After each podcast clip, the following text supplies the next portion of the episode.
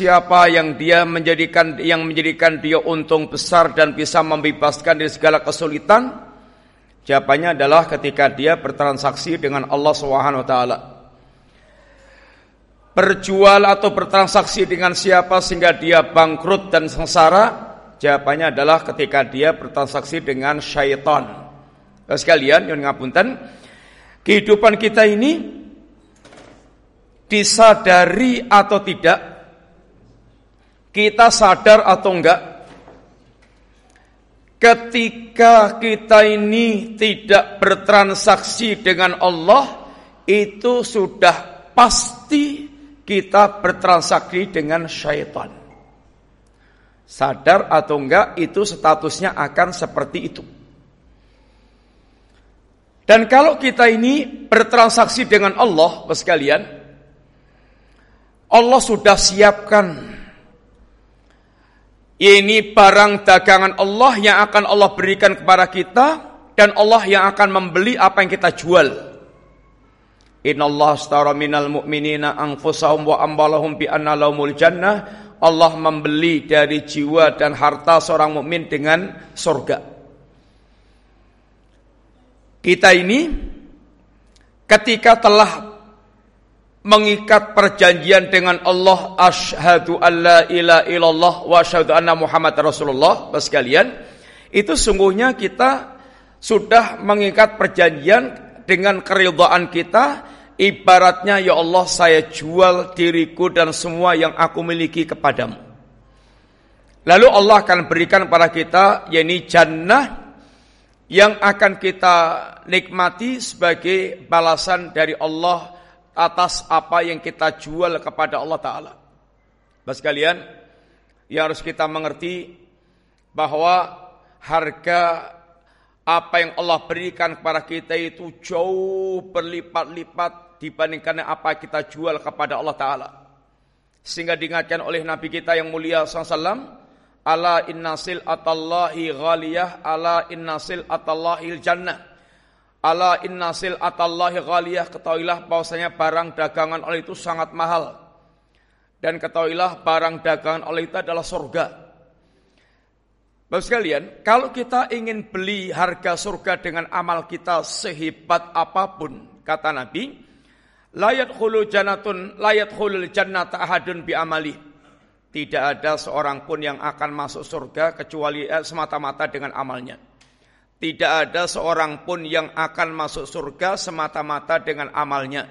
Maksudnya, sekalian, seandainya kita ini sehebat Rasulullah Sallallahu Alaihi Wasallam, sehingga amal kita amal yang paling sempurna, itu seandainya kita seperti itu, itu amal yang kita miliki belum bisa kita pakai untuk membeli surga harganya belum bisa kita pakai untuk membeli surga.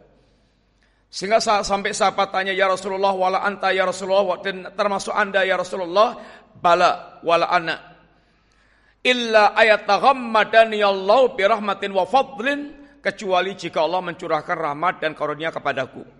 Bapak sekalian, di sini pelajaran yang sangat penting sekali buat kita bahwa jangan sampai seorang hamba dia pertama takjub, dibuat takjub dengan amalnya.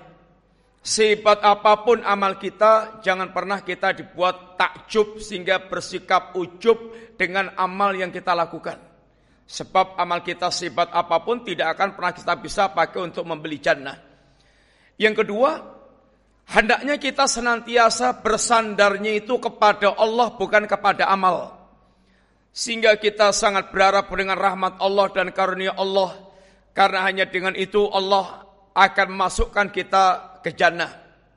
Bapak sekalian, sehingga ketika Allah umumkan bahwa harga jannah itu super sangat mahal, maka tidak akan ada yang mau bertransaksi menyambut tawaran Allah kecuali orang yang memang mereka memiliki himmah, memiliki cita-cita yang sangat tinggi. Dan cita-cita yang sangat tinggi dalam agama kita itu adalah cita-cita untuk bisa menjadi orang yang sukses akhirat. Pas kalian rumus yang Allah ajarkan sukses hakiki itu sukses akhirat, rugi yang hakiki, rugi akhirat. Seandainya kita di akhirat itu gagal, dan kita di dunia itu successful, maka kesuksesan kita di dunia tidak ada apa-apanya dan tidak akan bermanfaat dan tidak bisa dipakai untuk menebus kesulitan kita saat kita di akhirat kelak sehingga digambarkan oleh Allah Subhanahu wa taala bahwa seandainya kita pun punya emas sebesar bumi untuk menebus kesulitan itu nggak bisa. Bahkan seandainya manusia total untuk jadi tumbal keselamatan kita di akhirat nggak bisa. Sekalian, sehingga dikatakan orang yang mereka ini memiliki cita-cita yang tinggi adalah orang mereka punya cita-cita untuk sukses akhirat. Setinggi apa pun cita-cita kita tentang dunia, kalau kemudian tidak nyantol kepada akhirat, itu hakikatnya adalah rendah.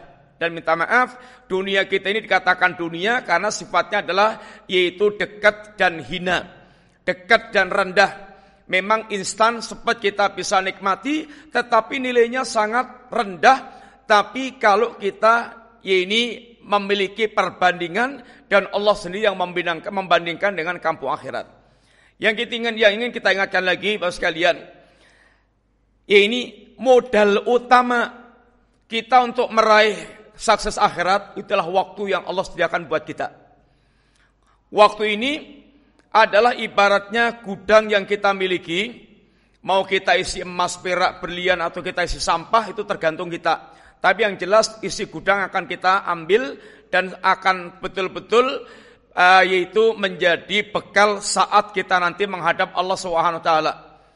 Berbahagialah orang mereka mengisi gudangnya dengan emas, perak, berlian yang berharga dan sengsaralah orang yang mereka mengisinya dengan sampah-sampah yang tidak bermanfaat saat untuk menghadap Allah Subhanahu wa taala. Ya Allah ingatkan, yaumala yang fa'umalun wala banuna illa man atallaha biqalbin salim akan datang hari di mana ini saat itu harta kita sebanyak apa pun, anak laki-laki kita sebat apa pun tidak lagi berguna kecuali orang yang mereka datang kepada Allah dengan hati yang selamat. Nah sekalian, ah, Ramadan yang datang kepada kita ini adalah nilai waktunya spesial. Semua rentang waktu yang Allah berikan pada kita itu adalah sebuah kenikmatan besar karena ketika orang telah kehabisan umur, orang itu dia mengalami kematian, hanya satu yang diminta, Rabbi laula akhartani ila ajalin qarib. Rabbi rji'un la'alli a'malu salihan fima taraktu. Umurnya minta diundurkan sebentar, dia minta dikembalikan ini kehidupannya. Untuk apa? Hanya untuk satu perkara, agar aku bisa beramal apa yang dulu aku tinggalkan. Nah sekalian, kalau waktu-waktu biasa itu sangat berharga, maka datangnya bulan Ramadan itu adalah waktu yang super spesial. Sehingga sampai Nabi katakan, ketika telah Nabi sampaikan banyak ini banyak keutamaan-keutamaan di bulan Ramadan, yang ibaratnya bagi pedagang ini adalah bazar akbar. Ini waktu spesial untuk menumpuk keuntungan. Dan sekali lagi, Datangnya Ramadan tidak akan spesial kecuali bagi orang yang mereka punya harapan untuk sukses di kampung akhirat. Apabila tidak ada harapan itu, nyun ngapunten, datangnya Ramadan gak ada nilainya sama sekali. Gak akan beda dengan hari-hari dan bulan-bulan yang lainnya. Pas kalian, sehingga Nabi ingatkan, kalau sampai kita tidak bisa mengambil keuntungan di bulan Ramadan, doa Nabi, doa malaikat Jibril yang diaminkan Nabi adalah rahima anfu rojulin celaka, celaka, celaka yaitu sengsara. Siapa itu? Man atroka Ramadan. Orang Allah berikan kesempatan untuk bertemu Ramadan. Fangsalah Ramadan lewat. Falam yukfar dan dia belum mendapatkan ampunan Allah taala. Terakhir was sekalian kenapa waktu kita panjang sia-sia? Satu kita orang yang suka hanya ngikuti senangnya nafsu kita sehingga waktu kita habis hanya untuk ngumbar senangnya apa yang kita inginkan sehingga hidup itu nggak punya patokan apa yang mesti harus kita lakukan. Tapi hanya patokannya apa yang saya senangi. Sehingga minta maaf, terkadang kita yang puasa saja, untuk menunggu waktu buka itu caranya dengan kumpul bareng, ngobrol sana sini, laki perempuan, bahkan kadang-kadang sambil gitaran, sambil macem-macem. Ini ibaratnya belum buka sudah banyak yang dia lakukan yang membuka puasa dia atau yang bisa merusak puasa dia. Yang kedua sekalian tulul amal, panjangnya angan kita tentang, tentang dunia. Kadang-kadang Ramadan sebagian orang justru saat untuk mengeruk keuntungan sampai tidak sama sekali tidak punya kesempatan baca Quran nggak sempat, zikir nggak sempat, apalagi duduk di pengajian lebih nggak sempat lagi karena sedang dikejar-kejar ya ini mimpi-mimpi dunia yang sangat tinggi dan Ramadan kadang saatnya dia menumpuk keuntungan dunia. Dan ini adalah ujian Allah. Fitnah. Apa kita bisa menyisihkan waktu kita atau kita akan larut yaitu mengikuti ambisi kita? Yang ketiga di antaranya adalah karena banyaknya fitnah-fitnah kehidupan. Sehingga fitnah-fitnah itu membuat kita habis waktunya. Apalagi orang yang mereka punya target-target harta, jabatan, kedudukan, segala macamnya. Kadang Ramadan sama sekali nggak ada nilainya bagi dia kecuali hanya kesempatan untuk mengejar dan dan memuaskan ambisi-ambisi tentang dunianya. Dan yang terakhir di antara adalah kawan-kawan yang buruk. Karena kawan buruk ini membuat kita waktu kita jadi berantakan karena kawan yang namanya kawan itu adalah as-sahib sahib kata peta Arab. Kawan itu menuntun kita. Kalau nggak nuntun ke surga yang ke neraka. Maka Nabi ingatkan hati-hati, cari kawan, perhatikan betul agar kawan dekat itu jadi diteliti betul, jangan sampai kita mendapatkan kawan dekat yang buruk. Mudah-mudahan sekalian Ramadan kita menjadi Ramadan yang bermakna, jangan sampai lengah, mumpung masih awal-awal sehingga betul-betul kita harus muhasabah koreksi kalau pedagang yang tiap hari rekapan terus sehingga hari-hari yang kita lalui itu betul-betul akan menjadi hari yang sangat bermakna kelak saat kita menghadap Allah Subhanahu wa taala. Demikian kurang lebih minta maaf.